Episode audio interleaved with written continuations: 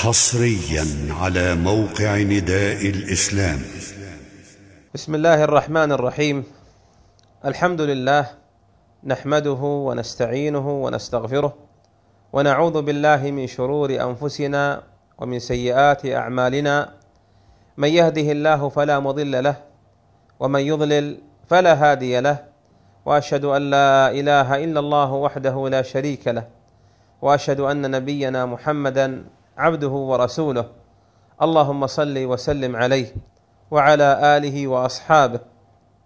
ومن سار على نهجهم واقتفى أثرهم إلى يوم الدين وسلم تسليما كثيرا. أما بعد أيها المسلمون في كل مكان معاشر الصائمين والصائمات أيها القائمين والقائمات السلام عليكم ورحمة الله تعالى وبركاته. وحياكم الله إلى لقاء متجدد معكم. نتذاكر فيه شيئا من أخطائنا وتقصيرنا في شهر صومنا. لعلنا أن نكون ممن تواصوا على الحق وتواصوا على الصبر. ونكون من عباد الله الذين إذا ذكروا تذكروا. وإذا نصحوا انتصحوا. وإذا نبهوا انتبهوا من غفلاتهم. فرجعوا إلى جادة الصواب. واتبعوا سنة المرسلين عليهم الصلاة والسلام. أيها الإخوة إن من الأخطاء التي تقع بين الناس كثيرا قطيعة الأرحام. هذه الكبيرة من كبائر الذنوب التي قال فيها النبي صلى الله عليه وسلم لا يدخل الجنة قاطع رحم. والله جل وعلا عد القطيعة من الإفساد والفساد في الأرض كما في آية سورة محمد في قوله سبحانه وتعالى فهل عسيتم إن توليتم أن تفسدوا في الأرض وتقطعوا أرحامكم؟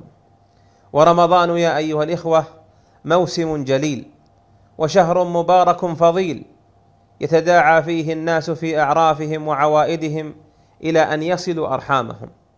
في رمضان عند دخوله فيهنئ بعضهم بعضا ويبارك بعضهم بعضا بدخول هذا الشهر وهذه فرصة لصلة الأرحام. والتواصل معهم وأداء بعض حق حقهم الذي أوجبه الله عليكم.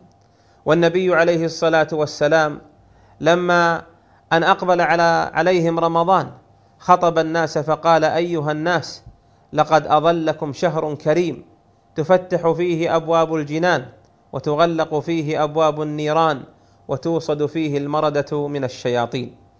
فبشرهم بقدومه وهذا نوع تهنئة بهذا الشهر كما روي ذلك من غير وجه عنه عليه الصلاة والسلام.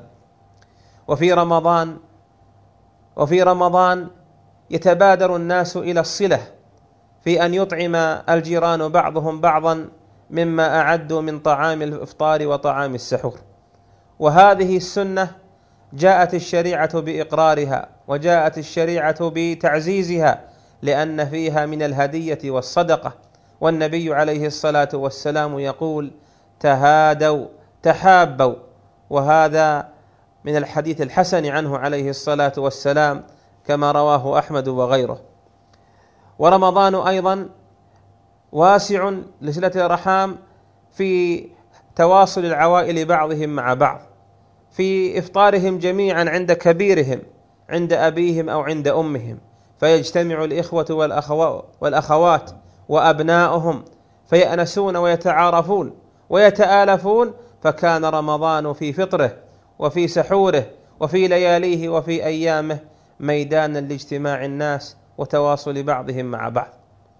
ألا فلننتبه من غفلاتنا وكفى لهثا وراء ملذاتنا ووراء الدنيا التي ما تزيد الإنسان إلا شغفا بها. ورمضان لما جاء موسم لأداء هذا الحق الواجب في صلة الأرحام. وإن أعظم ما يوصل في رمضان هم الوالدان لأن حقهما أعظم حق بعد حق الله عز وجل. بل رتبه الله جل وعلا على حق نفسه كما قال جل وعلا في آية سورة النساء المسماة عند العلماء بآية الحقوق العشرة قال جل وعلا واعبدوا الله ولا تشركوا به شيئا وبالوالدين إحسانا. وقال جل وعلا في سورة بني إسرائيل سورة الإسراء وقضى ربك ألا تعبدوا إلا إياه وبالوالدين إحسانا. إما يبلغن عندك الكبر أحدهما أو كلاهما فلا تقل لهما أف ولا تنهرهما وقل لهما قولا كريما واخفض لهما جناح الذل من الرحمة وقل رب ارحمهما كما ربياني صغيرا. والنبي صلى الله عليه وسلم ثبت عنه في الصحيحين لما جاءه الرجل فقال يا رسول الله من أحق الناس بحسن صحابتي؟ قال أمك. قال ثم من؟ قال أمك. قال ثم من؟ قال أمك. قال في الرابعة ثم أبوك. فاغتنموا يا رعاكم الله يا معاشر المشاهدين والمشاهدات والمستمعين والمستمعات اغتنموا هذه الأوقات المباركات فبادروا إلى صيام إلى في صيام رمضان في هذا الشهر الكريم بادروا إلى صلة أرحامكم وأداء الحقوق إليها فإنكم في زمن فاضل العبادة فيها لله جل وعلا لها شأن عظيم مضاعفة في كيفيتها وقدرها ومن العبادة صلة الرحم. التي هي سبب لدخول الجنة. وافطنوا إلى قول النبي صلى الله عليه وسلم من أحب أن ينسأ له في أثره وأن يبارك له في رزقه فليصل رحمه. دل على أن قاطع الرحم لا يبارك له لا في رزقه ولا ينسأ له في أجله. فانتبه يا أيها الغافل يا من قطعت أرحامك أنت في زمن مبارك وفي أيام مباركة قد وصدت فيها المردة وسلسلت وصفدت فيها المردة من الشياطين من الجن. فاغتنم هذه الليالي والأيام وصل أرحامك وتفقدهم ولا سيما المحاويج منهم. فربما عائل ليس عنده من مال من المال شيئا أو من الطعام والكسوة شيئا. فإنك بصلتك لهذا الرحم تكسب أمرين تكسب أنك وصلت رحما وأنك تصدقت على ذي حاجة. والصدقة على ذوي القربى كما أن لها أجر الصدقة هي لها أجر الصلة كما صح بذلك الحديث عن النبي صلى الله عليه وسلم. إن المسلم يا اخوان يا إخواني ويا أحبتي إذا ذكر تذكر كما قال الله جل وعلا وذكر فإن الذكرى تنفع المؤمنين. ولقد قال جل وعلا ولقد يسرنا القرآن للذكر فهل من مدكر؟ وهذه من النصيحة التي أرجو وأتمنى أن تبلغ إلى قلبي وإلى خاطر وإلى نفس كل مؤمن ومؤمنة فإن من الحق الذي جعله الله جل وعلا على المسلمين النصيحة لكل مسلم كما في حديث جرير بن عبد الله البجلي رضي الله تعالى عنه.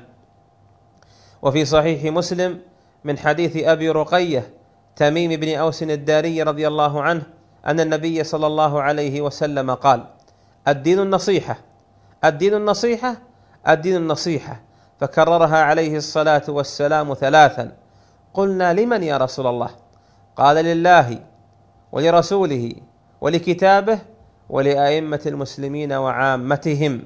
فهذه من النصيحة نسديها إلى إخواننا وأخواتنا فإن صلة الأرحام من الأعمال العظيمة التي يلقى صاحبها جزاءها عند الله جل وعلا. جعل الله أعمالنا وأعمارنا وأيامنا وما فيها من الطاعات خلصة لوجهه لا حظ فيها لأحد غيره. اللهم أعنا على ذكرك وشكرك وحسن عبادتك وأعنا على صلة صلة الأرحام وأداء حقوقها علينا. واجعلنا بارين بوالدينا ووالدينا داعين لهم أحياء وأمواتا. إن ربي جل وعلا جواد كريم. اللهم ارض عنا وعلينا رضاء لا تسخط علينا معه ابدا لنا ولكم ولوالدينا ووالديكم ومشايخنا وأحبتنا من المسلمين والله تعالى أعلم وصلى الله وسلم على نبينا محمد وعلى آله وأصحابه وإلى لقاء آخر قريب والسلام عليكم ورحمة الله وبركاته. تم تنزيل هذه المادة من موقع نداء الإسلام. www.islam-call.com